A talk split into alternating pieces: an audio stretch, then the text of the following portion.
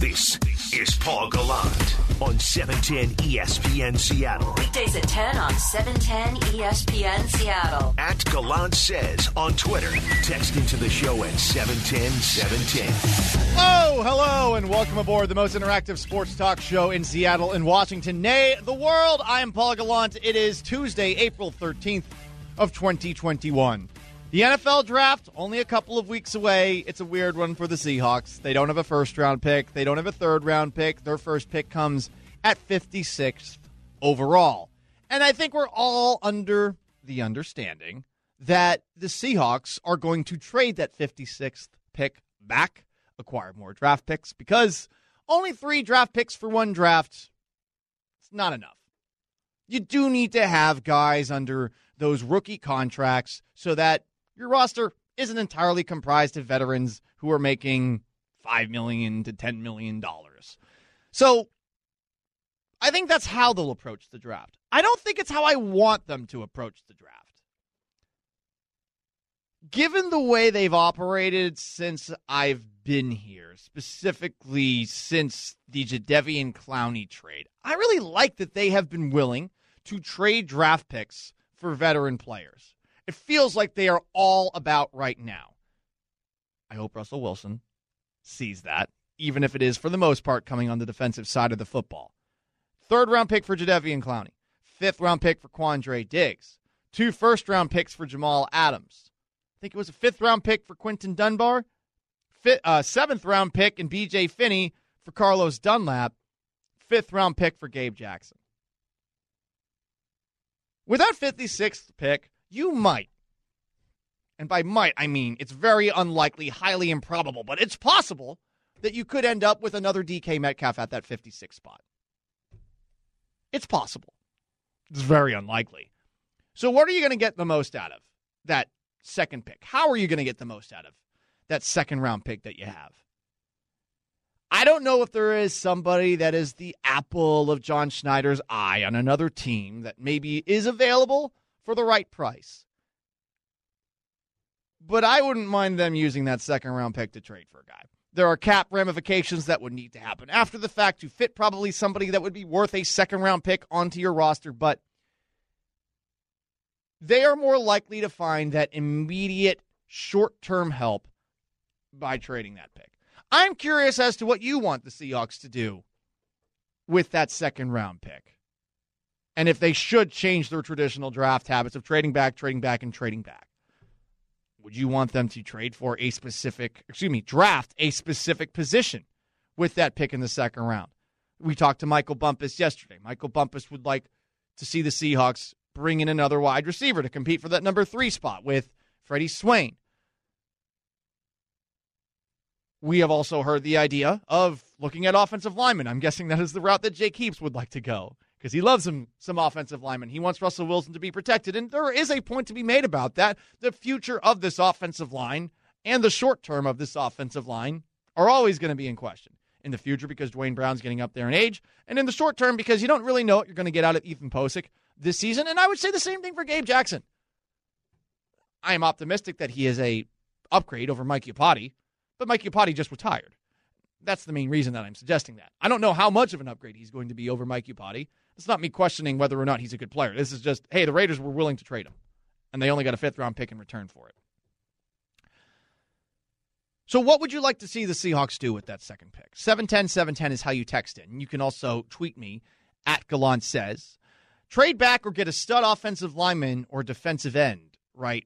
One texter. You know, on the defensive line, I think I'm good because I have a hard time seeing them finding a team willing to trade the real impact kind of second uh, uh, player as a pass rusher for just a second round pick. You know, trade back or get a stud offensive lineman. Trade a for a premier center. I would like a better center. It is a bummer that the Rodney Hudson trade was not one that the Seahawks made honestly, if you brought both Rodney Hudson over and Gabe Jackson in one offseason, would you have been that opposed to that? I think with Ethan Pocic, it's a question mark at that position. Second round talent out of LSU, but it took until this year for him to figure out how to get on the field. And down the stretch, it did not look very good on the field. So, what would you like to see the Seahawks do with that second round pick? And would you like to see them change their draft habits? Another story I want to bring up I dove deep into that piece in The Athletic by Sheil Kapadia that talks about the relationship that the Philadelphia Eagles brass, Jeffrey Lurie, their owner, Howie Roseman, the general manager and seeming right hand man of Lurie, treated Doug Pederson. Pederson had his issues in Philadelphia, no doubt about it. But the guy also won a Super Bowl. And to have ownership that was requiring Pederson to meet with him every single Tuesday so that they could go over every single decision that he made over the course of a game, it goes against one of my core principles when it comes to football. I don't want anyone in the front office to have the kind of pull that Jeffrey Lurie has with the Philadelphia Eagles. And I know that's a weird thing to say because I am essentially telling a person who owns something that they should not have much input into the thing that they physically own. But that's how I feel. I don't want non football people making football decisions. And I go back to a very fateful moment in 1997 where a coach, fresh off a Super Bowl appearance, decided to walk away from the team that he just made the Super Bowl with because he did not have enough input. That guy, Hall of Fame head coach Bill Parcells. A friend of mine told me something. Okay, now I'm going to quote, and I'm not trying to be cute here, okay? I'm just going to say it. They want you to cook the dinner at least they ought to let you shop for some of the groceries. Okay? First of all, if you look at Bill and I, I think we don't lack for adequate groceries. I mean, I think, uh, and you know, I think we've been shopping at Bread and Circus. I mean, I think our groceries are pretty good. I have. No, they're fresh, you know. I mean, I like the groceries. I'd like to be flooded with groceries like that next year that whatever way a man chooses to run his company is fine with me. I abide by that. I abide by that, and I abide by the commissioner's ruling. So I have no problem with any of that. But he's out. And you heard Bob Kraft joking in the middle of that. Didn't keep Parcells along. Weirdly, Pete Carroll ends up being the next head coach of the Patriots, then it's Bill Belichick. But I think the Seahawks ownership situation right now, one that does not involve very handsy people like Jeffrey Lurie is an advantage. And I know there are some that think that Pete Carroll needs to have his power checked, or John Schneider too. Maybe that is the case, but I don't want that power being checked by suits. I don't want it. And I don't care if Jeffrey Lurie is primarily focused on the Eagles above all else when it comes to his business ventures or even if he is someone that is so hardcore into football that he is watching film on a regular basis. He is, a, I think, the argument against incorporating analytics into sports because it really does feel like he's one of those people that because he strongly believes in something that he has a firmer grasp on than coaches. And I would say that most coaches are a little bit hesitant when it comes to incorporating some of the data that analytics provides to, I guess, in certain situations, provide an advantage for them. I, I think that owners like Jeffrey Lurie are are actually dangerous to your overall process on the field. And I'm just glad the Seahawks don't have something like that. I imagine in years past, it was a little bit different with one Ken Behring, at least based off of limited things that I have read. So 710, 710. Would you prefer a more hands on ownership? I hope you don't tweet me at Gallant says some other responses to my question about what you would like to see the Seahawks do with that second round pick at 710, 710. More trading down to get a center and a corner. Okay. The kind of high impact player that you're going to get at either of those positions, though, for 2021. Shouldn't that be their priority? Finding the best possible player to help you out this year? Or are you still thinking long term at the same time in the draft? The Seahawks will be, I think, doing that. I don't think that they are going to get aggressive in this one when they only have three picks. But I think it might make more sense to be aggressive this time around. It's the most interactive sports talk show in Seattle and Washington. Nay the world, 710 710 is how you text. You can tweet me at Gallant Says as well. Should the Seahawks change their draft habits for this coming NFL draft. It's time for What's Trending, brought to you by King's Heating and Air with the one and only Maura Dooley. Good morning, afternoon, Maura. Good morning, afternoon. It rolls off the tongue a little bit better now. Yeah, I'm getting used to that. You don't seem sold. You, I, I, no, I'm, I can hang with that. I was just trying to think if there was anything that does roll off the tongue a little more. I'll get back to you. Mernoon? No, Just get rid of one it. syllable? Okay. Two. All right. According to ESPN Buccaneers reporter Jenna Laine, the Seahawks and 49ers were both interested in former Bengals running back Giovani Bernard, with Pete Carroll and Russell Wilson even reaching out to him, but he chose to sign a one-year deal with the Bucks yesterday. I'm a little annoyed. And again, this is an irrational take, I'll admit it, because I don't know what Giovani Bernard's going to bring to the table for the Seahawks. Basically, he would be competition for Rashad Penny as your number two running back. But I'm annoyed that the Bucks out recruited the Seahawks. I'm annoyed that this has happened now twice. I didn't want Antonio Brown on the Seahawks, but I'm annoyed that Antonio Brown picked the Buccaneers over the Seahawks. Well, and I guess there were reports they were aiming for Leonard Fournette too, right? Yes, that's also true, Maura, that they were potentially interested in Fournette. Fournette did not sign with Tampa Bay for very much. It feels like Bruce Arians and Tom Brady are winning all of these recruiting battles. I get it. They just won the Super Bowl. They're in Florida. I do like Tampa Bay. A lot of people hate on Tampa Bay. Tampa Bay is a wonderful place. I lived there for high school, so I do like it. But I'm annoyed that they're out recruiting an organization that historically has been better until just this past year. And now all of a sudden everybody wants to play for the Buccaneers. So I'm annoyed by that. It's not a rational take. It's just me being annoyed, petty, and jealous. One texter texted in earlier, Paul, you need to focus on yourself instead of being that. No, I am a sports talk show host, and I'm annoyed that the Tampa Bay Buccaneers are out recruiting the Seattle Seahawks. It is like having a friend sit with you at the bar, and you're trying to get a number. He's not trying to get a number, and he keeps getting all the numbers. That's Sounds that, is, that sounds like it's something that It might be. that happens. It might be a personal problem, Maura. It might be. I need to stop hanging out with six foot six tall friends. I think we all have that friend that you're like, I like you, but you make me feel worse about myself. Yes, 100%. I do. I am a big fan of that friend, though. All right, next up. Your voice, your opinions. It's time. Let's not go to be heard yet. Let's instead just uh, That's right. You all have to shut up and listen. let's do that. One more story before you get to be heard. Patriots wide receiver Julian Edelman is retiring at the age of 34 after 12 years in the league. Julian Edelman had a similar career to that of Doug Baldwin, and I know that people are going to get sensitive when I say that. Edelman's not a Hall of Famer, but Edelman is somebody that I feel like you should respect, just given the fact that whenever he went up against the Seahawks, he balled. Whether it was in Super Bowl 49, whether it was the game that we saw between the Patriots and Seahawks this past season, go back to 2016 as well.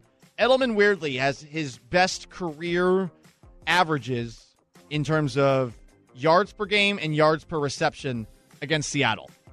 Weird, right? I mean, it's only been a couple of games. I look at Edelman as a guy that's not a Hall of Famer, but I think of him as one of the best all around football players that we have seen over the last 20 years. How often do you see guys play multiple positions?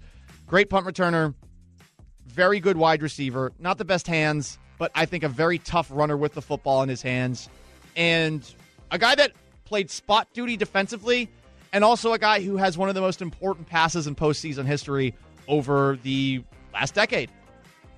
Much like the Phillies special, the throw that he made, which was Trey Burton to Nick Foles, the throw that he made in a game between the Ravens and Patriots in 2014, that throw doesn't happen.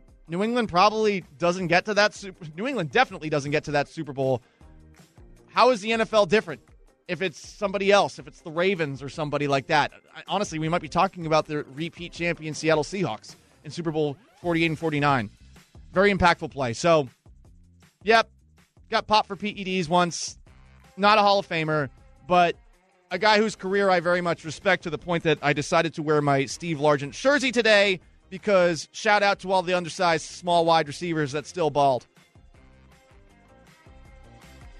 I like it. I like it. I saw Richard Sherman and Chris Harris uh, giving him some props online too. You know, when whenever quarterbacks say, "Hey, you had a hell of a career," that's You- uh, you know, like you said, he's maybe not Hall of Fame, but that debate has gotten so out of hand that I think he's not getting recognized for the fact that he did have a solid career. It's been weirdly personal, the back and forth on it, and I, I don't really want to engage online, although Danny and I did go back and forth about it this morning. But it was a great career. It's not a Hall of Fame career. There's a lot of guys like that. And, and I think while he had a really good postseason, I, I think at times we need to pause and really consider how much of an impact a guy's postseason success should have on whether or not he is remembered and given a golden jacket. So there you go. Uh, I'm Paul Gallant. This is the Paul Gallant Show. This hour of the Paul Gallant Show is brought to you by Advanced Hair Restoration. 710 710 is how you text in. You can call in too, 206 421 3776. Should the Seahawks change their draft habits for 2021? I think they should. I honestly feel like that second round pick, they should be aggressive with it. They should use that second round pick to potentially go after somebody who can help them out right now because I have a hard time feeling that a pick at the back of the second round is going to really help the Seahawks out, at least in 2021 and you might be in one of those, oh boy, we got to maximize this specific year as far as Super Bowl windows go. Because next year, there's going to be a lot of free agents, and they might not be able to bring everybody back. Though I will credit John Schneider, the roster flexibility that he had going from last year to this year. For the most part, the key pieces are back. Shaquill Griffin, Jarran Reed, the only guys that left. Griffin, I understand why. Jarran Reed seems like he just made a dumb decision. All right, guys, it's time for you to be heard. 206 421 3776 710 710 is how you text. Tweet at Gallant says, What do you think on the matter? Your voice, your opinions. It's time to be heard. Every day at 1015 with Paul Gallant. Be heard. Text in 710 710. Paul, speaking of Giovani Bernard, who would be your all mustache NFL team? For example, Gardner Minshew, and of course, Bernard. That is a great question. Best mustaches in the NFL. You know, uh, here are some other texts beards and mustaches in the NFL in 2020. The beard is different than a mustache. I don't understand why this ranking on beardbrand.com is one that is also accounting for beards. It's different if you have a beard. A beard and a mustache are not the same thing. And for the most part, there are very few mustaches. Aaron Rodgers did have an interesting mustache at one point last year. He came into a game wearing a Canadian tuxedo and a bolo tie. I will say that the mustache was impressive in terms of its swarthiness. Hasn't Minshew, or not Minshew, uh, I always, hasn't Baker Mayfield rocked one too? Baker Mayfield has rocked one. Baker Mayfield looked like Randy Marsh, Yeah, for those he- who are familiar with that character when he had a mustache going on. It wasn't good. Taylor Lewan. Andy Reid. Andy Reid's mustache is very impressive. And I feel like that's probably Yeah. that's probably the most iconic mustache in the NFL. So if you got others off the top of the of your head, send them in. 710 710 Paul, where haven't you lived? I've lived in 5 states. Massachusetts, Florida, New York State, Texas, and now Washington. So, 45 other states and every other country. You move around a little bit when you're in this industry but there are plenty of places. And honestly, I, I this is this is the last stop. I don't want to move anymore. I don't want to make new friends. This place is the best already. Uh, I love the weather that we have had, especially the last couple of days. Can we uh, keep this warmth level? Huh? Huh? Please, please, for the love of God. And I hear, or at least I saw in the forecast, that just as I go on vacation, that the weather is supposed to be fantastic the next couple of days. We're actually going to get Oh, wow. You're going to the beach. yeah, I know. That's true. We're Maura. fine. That's true. But I still want to, you know, I want some local. I want some local 60 degree plus weather. Uh, 710, 710. What do you do with that pick? This can work. We have the 56th pick. Cooper Kupp was drafted 69th. Nice. Let's find him.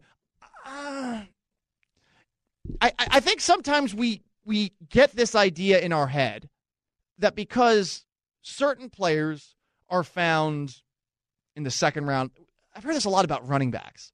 You can find a running back in the third round because so many have been found in the third round.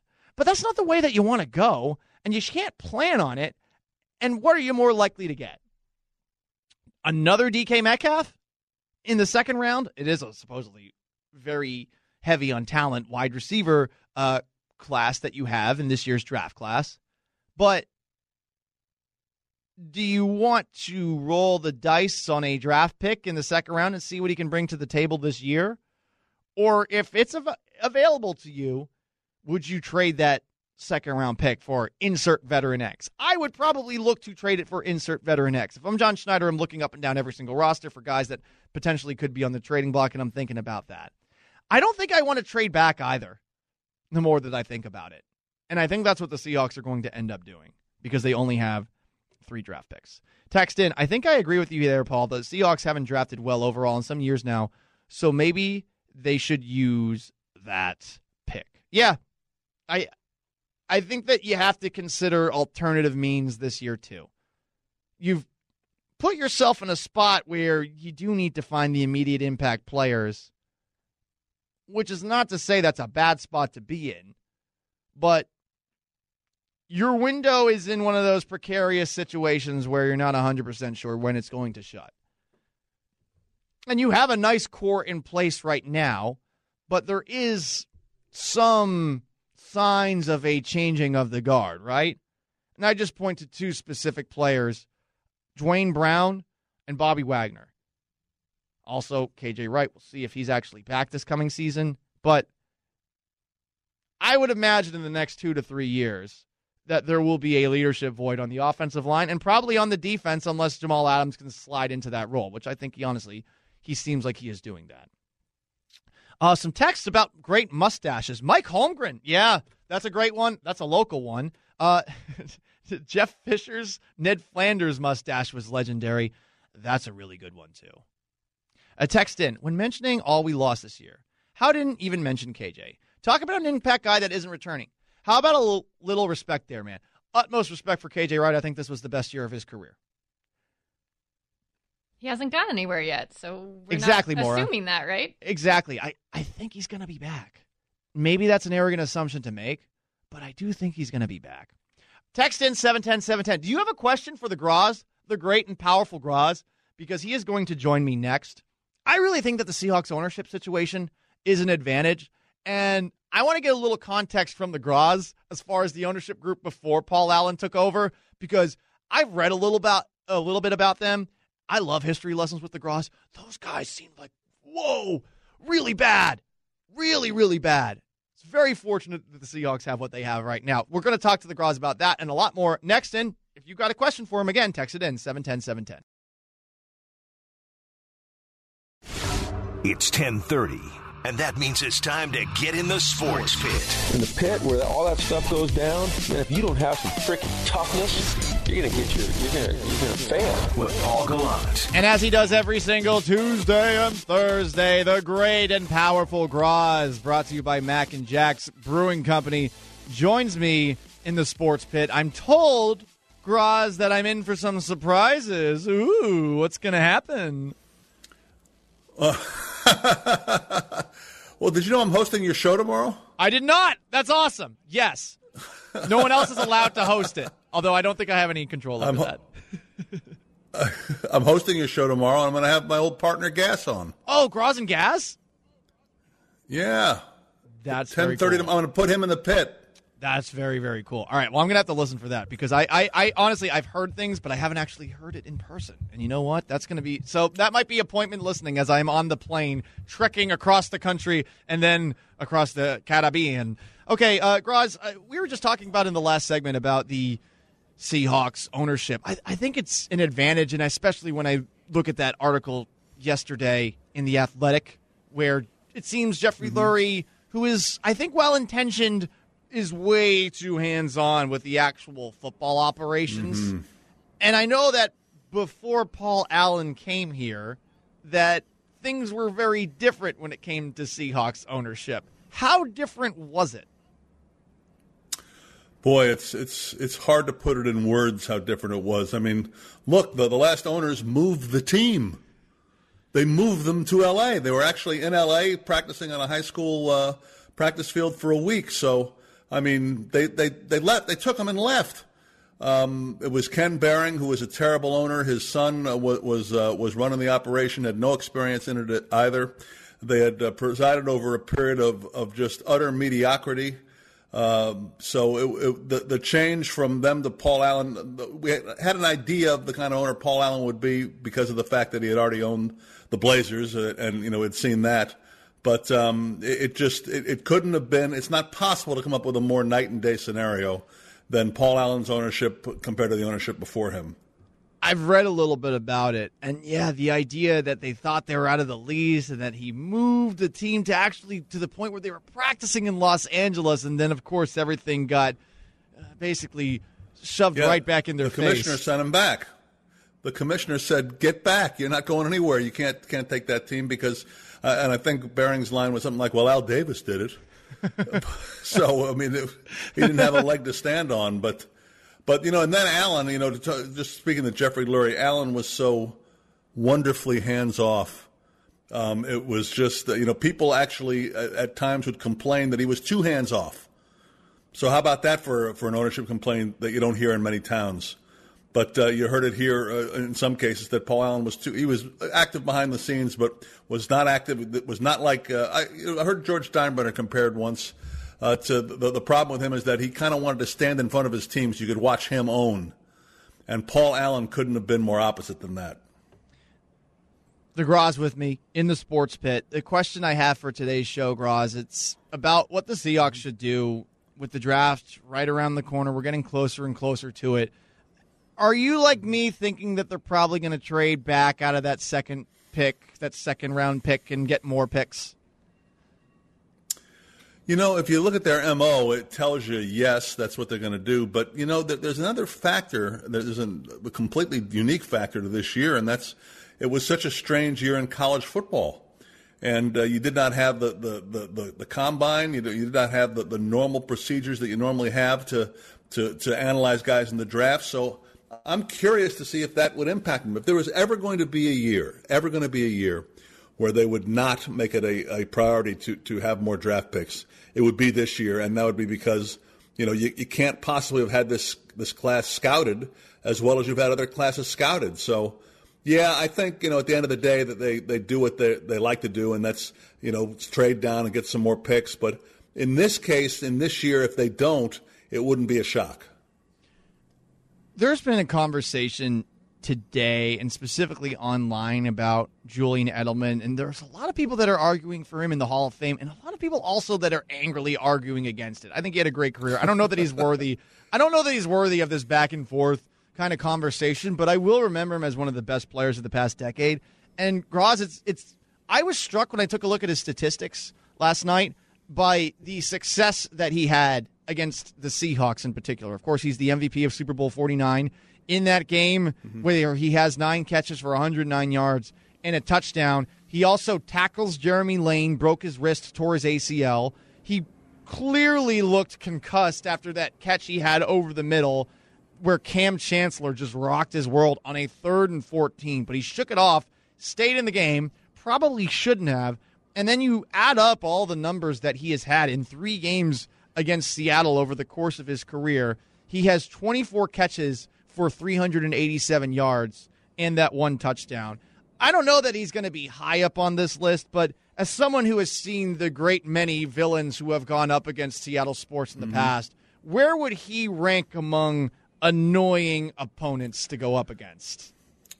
Well, I think you kind of hit on it when you were explaining it. You know, he's only played against them, what, four or five times, so it's hard to, to put him high on the list, uh, although uh, he certainly was effective. And look, let's face it. I mean, he wouldn't have been Super Bowl MVP had, had there not been a pass called on that last play and that ball had been intercepted. So mm. I think that that that might have been might have might have slipped by. But you know, there's no arguing the numbers that you said, but they just haven't played him enough in enough big games because really that Super Bowl was the was the one and only big game for for him to be high on the list. But uh, I think he's got an interesting case for the Hall of Fame too, because he was a he was a very impactful player in big games, and that that's got to count a little bit. So I, I think uh, you know w- it'll be interesting to see if he if he is a guy come down the line. He's not going to get in you know immediately or anything like that. If he's a guy who, because of his performance in big games, is so impressive, get, gets a longer look. Some people have made Doug Baldwin comparisons as far as just the overall of their career. Mm-hmm. Very good, not the longest period of time for success, a couple of years where Doug Baldwin statistically was awesome. I mean, the end of 2015, oh my goodness, he was incredible. How would you compare those two? I would go back to what I just said about Edelman having a chance to and, and, distinguishing himself in the postseason a little bit more. So if it was between those two, although I mean Doug Baldwin was great, I would give I would give the edge to Edelman, not by a lot, but but by by a little, and, and you know because he had the opportunity, and that's you know it's it's about opportunities to to shine in the postseason, and that that does that does count. So I give him the edge, but it would be real close. And you know Baldwin did have have a couple of great years, and and of course for here had a great career before we hit the road, two two more questions I want to get in. First off, this is the listener question of the day, and I'm not going to ask you the question where someone is asked if I'm being hired because I look like Harry Ellis from Die Hard and Mike Salk likes Die Hard the movie a whole lot. I'm going to ask this question instead. Groz, assuming Seattle is a football town, if and when the Sonics come back, will basketball automatically become the second most popular sport in Seattle? That's a good question. Um, automatically, no. Uh, because gonna, when basketball comes back, there's going to be a hockey team that's played here, but we'll see what kind of success they wind up having. But they'll they'll have a they'll have an inside track on being popular again, but automatically no. Automatically no. Okay. And you had an epic rant on Friday with frustrations over the Seattle Mariners, and since said rant, the Mariners I think they heard you because they started hitting home runs and having a nice win on yeah. Saturday. The comeback win on Sunday. Is the Dare to Dream Express? Is it back on the rails? We're taking on coal because you know you never know if, the steam will last. We're we're taking on provisions again, so so we're loading up again. We're feeling a little bit better about things. Um, we're, we're still on the auxiliary track. We haven't sw- switched to the main line yet, but but we'll get there if they can keep hitting. And, and that's, that's, that's been impressive. You're right in the past couple of games. And I thought another good start by Kikuchi was nice to see as well. Kikuchi looked really, really good. And the home runs yeah, I mean, that he, Kyle, keep going. No, no, no. Okay, sorry. I, I uh, like Kikuchi. I really like what I'm seeing out of him thus far. Third inning has not been great for him, but it's the only pitcher that you're looking at right now that's actually having the kind of success that I think you need out of this this rotation. And I, I thought we would get a little bit more of it to open up the year, but especially with the disappointing start for one Marco Gonzalez, it's good to see that Kikuchi finally seems to have figured it out. I agree. I agree, and and he he just you know seeing that 97 mile an hour heat that that he can throw and and the control he looks like he has now. Uh, you're right. He's he's always had that bugaboo. It was I don't know. It was the third inning last year, but there's always been an inning for him that, that's been problematic. Um, especially with Paxton going down in flames like he did, um, he becomes obviously more important. And, and I think Marco Gonzalez will straighten things out. But um, with Paxton going down, Kikuchi becomes more important. And so far, looks up to the challenge the one and only Groz, brought to you by Mac and Jack's Brewing Company. Groz, thank you fo- so much for stopping in, and thank you so much for subbing in tomorrow. I'm looking forward to some Groz and Gaz action 10:30 in the Sports Pit. Safe travels, my friend. Sounds good. All right, the one and only Groz every Tuesday, Thursday on the Paul Gallant Show. But guess what? More Groz tomorrow. All the Groz you can possibly handle. Coming up next, some interesting responses as far as the great mustache conversation of the NFL. Who's got the best mustache in the NFL? Don't worry, we're not going to go into too much detail on that one. But should the Seahawks change their draft habits in 2021? Should they look at that second round pick a little bit differently than they would in years past? You get to answer that next on the most interactive sports talk show in Seattle and Washington, nay, the world, the Paul Gallant Show, 710 ESPN Seattle. You're listening to Paul Gallant. Powered through the Alaska Airlines studio. Every day at 10 on 710 ESPN Seattle. Seattle. It's funny the things that we look for to make us feel better on social media, the signs that we see and interpret as meaning something that it doesn't. But I have been amused today by a foray that we have made into the social media posts of one Russell Wilson. First of all, he tweeted out a video of himself with the caption, It takes a wolf to catch a wolf. Throwing a football in slow motion, working out on an ab roller, throwing with shoulder pads on and a helmet on. The helmet is a Seattle Seahawks helmet. He's going to be here for life. And Maura, you saw on social media, Maura Dooley behind the glass, everybody, that I guess on Instagram, people are also taking a look at the Yeah. um, accessories so of his of his family. a Twitter account that has the handle at Seahawks Burner posted a series of shots from uh, Russell's Instagram where his sister is holding his baby and uh, the baby has a Seahawks pacifier in. Go So Hawks. they're like, woo, yeah, Go Hawks. Go Hawks. Go Hawks. Go Hawks. we're all good. We are all good. Everything is fine. Nothing to see here. We no longer have to be Frank Drebin in the Naked Gun trying to distract everybody from the firework factory that's blowing up in the background. It does feel like things, at the very least, right now, are calm. The drafts, we're going to be calm. I think we're going to be bored. It's never fun when your team doesn't have a first round pick. It's different. I know that there are some out there who are hardcore draft followers, but when you're picking for the first time in the second round and then you don't have a pick in the third round either, it's hard to be super excited about a draft when your team only has three picks to make. So there's a part of me that looks at the way that the Seahawks traditionally draft, where they have a pick, but they're going to try to trade back and turn it into more picks. I think they're going to do that in a couple of weeks. I would like to see them at the very least entertain the idea of using that second round pick to do something that they have been doing a lot of recently, which is trading for a veteran player. Now, I don't know what veteran player might be available. A second round pick is a lot to give up. At the same time, too, the Seahawks do need to restock the roster a bit this year with some draft picks. Three is not many.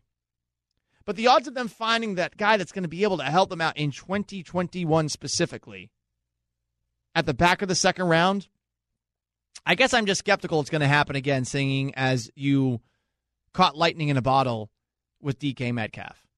We'll see what happens with Darrell Taylor. Didn't really work out for Ethan Pocic. It Definitely did not work out with Malik McDowell. Marquise Blair, I don't really know. We haven't really seen much of in this nickel corner role. I liked what I saw out of him in 2019. Didn't really see a whole lot out of him in that nickel spot when he was healthy this past season, even though he was getting a lot of offseason hype. Kind of makes you think about how to evaluate offseason hype afterwards. But would you like to see the Seahawks go in a different direction than they have in years past come draft? 710, 710. The draft is exciting to me. I watch it more than live games. What? That's strange. I'm not the only person that feels that, right? You care more about the draft than than the games? If you were playing Madden, I would understand that. If you're playing franchise mode or something like that. Text, bro, you're a hater. Get off Russell Wilson. What? But I just said everything is fine. It's over. Come on, man. A text. Paul, Brady is currently the wolf of the NFC. Oh. And Russ is getting ready to hunt. You know, I saw that and I thought to myself, when I saw that caption that Russ put in his tweet, my weird self started wondering if wolves are cannibals. It takes a wolf to catch a wolf. Is there wolf on wolf crime? There aren't many wolves left because we mm, kind of killed them all. But do wolves actually like hunt another down? That's something I'm going to have to take a look at because I thought they all were about like the team. You know, no wolf is greater than the rest of the pack. Kind of the perfect football animal, if you get my drift. Text in Blair was awesome. Get out of here. What? We haven't really seen anything out of Marquise Blair. He had some, I think, splash moments in 2019 towards ACL last year. He wasn't awesome. He, he didn't play. So I think that's a reach. Move, but move Russell to the back burner on the most interactive sports talk show in Seattle and Washington. Nay, the world says one Fred. Yeah, at at this point he is on the back burner. I feel like what you do with that second round pick could potentially keep it on the back burner for a really, really long time. Though you don't want to leave stuff on the back burner too long, unless you're trying to caramelize onions. Ever done that? It's fantastic. And on that note, thank you very much for tuning in to today's edition of the Paul Gallant Show. To the Groz who stopped by earlier, to Maura Dooley, and to all of our texters, tweeters, and contributors, thank you very much. I will not be back until the Thursday after this Thursday. So I will be back in a bit. Some people are rejoicing. Other people, hopefully, are a little sad about that. But tomorrow, you are in great hands. The Groz is going to sit in for me. So long, farewell. Have a wonderful Tuesday. Jake and Stacy is next.